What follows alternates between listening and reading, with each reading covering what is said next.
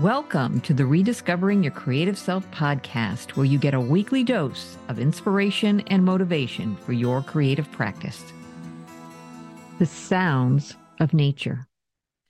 Nature has such an infinite amount of inspiration available just by being present in its midst. One of the things that I'm always talking about is how I am, in my own artistic practice, inspired by nature. But it's not just the visual inspiration that I'm talking about. It's the experience of being in nature, the sounds of nature that I find so incredible, the musicality of what nature provides us as creative beings can be such a point of departure. Often I will take my sketchbook out to a pond that's really starts in the back of my yard. And if I go up the road, it gets even larger. Um, the types of sounds that I just can listen to are amazing. Sometimes I'm thinking they're These birds and other little creatures are actually talking to each other, wondering, what is this human doing? I bring my sketchbook, I bring my, um, you know, my paints and my drawing materials, and there's a bench out there that I can sit on, and I just create. I create trying to respond to what I'm experiencing from a sensed-based reaction. In other words, what am I hearing and how does that make me feel and how am I responding? Just kind of an intuitive working in my sketchbook just to see what comes out. I've always discovered that I work much differently than I do in my studio. And that's just, we are always being informed by and influenced by our surroundings. My day changes when I go out into nature. My day changes when I experience nature. I'm not so plugged into the day-to-day hectic craziness of uh, human life today. You know, there's so much going on. And when I go out into nature, it's an unplugging. You feel it. You feel the wind.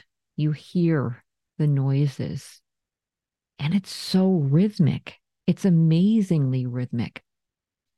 Where I am here um, at night, especially in the summertime, if I open the window, it it's actually pretty loud. um, everything, you hear everything. The frogs in the pond, you hear all the birds and so many little bugs that have their own unique sound. I mean, it's incredible. And they're all working in their own little harmonious way and communicating and doing whatever it is that they do. But I find that those sounds, if you close your eyes especially, can be quite stimulating. And I think they're a fantastic way to not only unplug, but to check in, to work intuitively from, and see what you come up with. I've also um, also purchased um, nature sounds from like the rainforest, which obviously isn't near where I am physically. So I, they're very different sounds. They're also very different colors in those kinds of environments. You know, I think it's amazing as artists uh, when we travel to see the different kinds of color. It's, you know, coming from um, a place where we have seasons and the seasons bring their own colors to a place that has its own palette, which is completely different than mine, I think is exciting.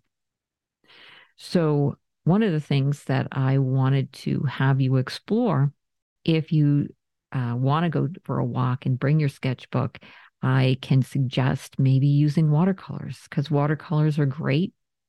You can just put a, a little bit amount of color onto a palette, and because they're re-wettable, it doesn't matter if they dry up because you can just reactivate them. And there's some wonderful colored pencils that can also be um, transformed into liquid uh, form by adding water. So those are all things where you can really pack lightly uh, if you want, and um, do, you know, bring it into almost any kind of environment. Since I can not only walk, because it's so close um, to where I am, I can bring a backpack, and I have a little setup that I have with my acrylics, and I love working with acrylics. So that's what I do. And it also helps me to kind of explore color. But one of the things I wanted to specifically talk to you today is really about sound and interpretive sound. Sound has a tone, it has a beat, it has a rhythm, it has a pacing. All of those things you can do with your arm and your hand and your wrist and a paintbrush and how you push and pull. And if you're using a, pa- a palette knife or a painting knife, how you scrape and scratch and remove and wipe off and all of those things. You know, when we hear sound, we want to move to it. We want to dance with it. We want to become union in union with that sound, with that movement, that percussion, that, that beat that we hear. And we want to move in that same harmony. And I think when you have something that dictates that harmony, you're going to change the way that you might have rhythmically moved on your own without being exposed to that kind of sound, because there's no music that's like nature. It has its own thing. And one thing that I did notice, because I do go for a walk um, to the same place or places quite often, is that a lot of times at certain times of the day, um, they may be feeding. So there's much more activity, much more sound. And like I said, at night, where you hear a lot of sound and it's very loud, um, come out much, much more. So different times of the day, different types of days. Like today was a little pretty rainy um, out. So you have a lot of different sounds than when it's really sunny out. Okay. And um, so a lot of things that you'll see in nature have to do with your ability to slow down, be more noticeable of what your surroundings are doing, being more noticeable about um, what you may not pick up if you were distracted by looking at your phone or doing something else or being with somebody else.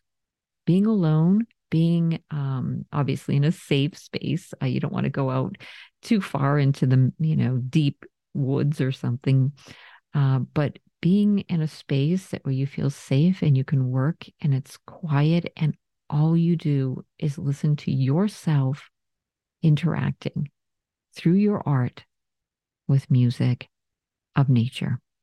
The sounds are incredible. And you may even want to make some, you know, because I'm not only an artist, I'm a writer. I'll write things down. What did I hear? The woodpecker, you know, the woodpecker. And he'd come in with his little pecking noise at a certain part of the overall rhythm of everything else that was working itself out in nature.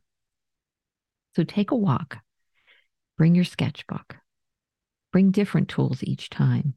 Maybe even try going at different times and seeing what the differences are.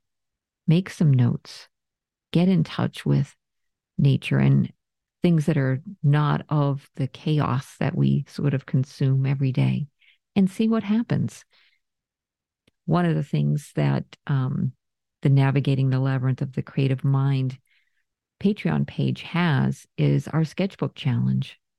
Use this in your sketchbook. See how this affects you. Maybe it becomes more part of your process. Maybe you um, actually use your phone to capture some of these nature sounds. If you live more in an urban area where you can't get out on a regular basis, and then listen to that in your studio So there's a lot of ideas that you can do when we talk about sound and sound and how that relates to our art making. So, as always, have an incredible week and create from the heart. This audio series is part of my Navigating the Labyrinth of the Creative Mind Patreon endeavor. The site uniquely intermixes self-reflection and personal storytelling with exploratory mixed media techniques and expressive approaches to art making, elevating the creative consciousness and guiding each person on his or her own path to discovering the creative spark that resides within. Check us out at www.patreon.com slash Lisa L. Cyr, and that's spelled C Y R.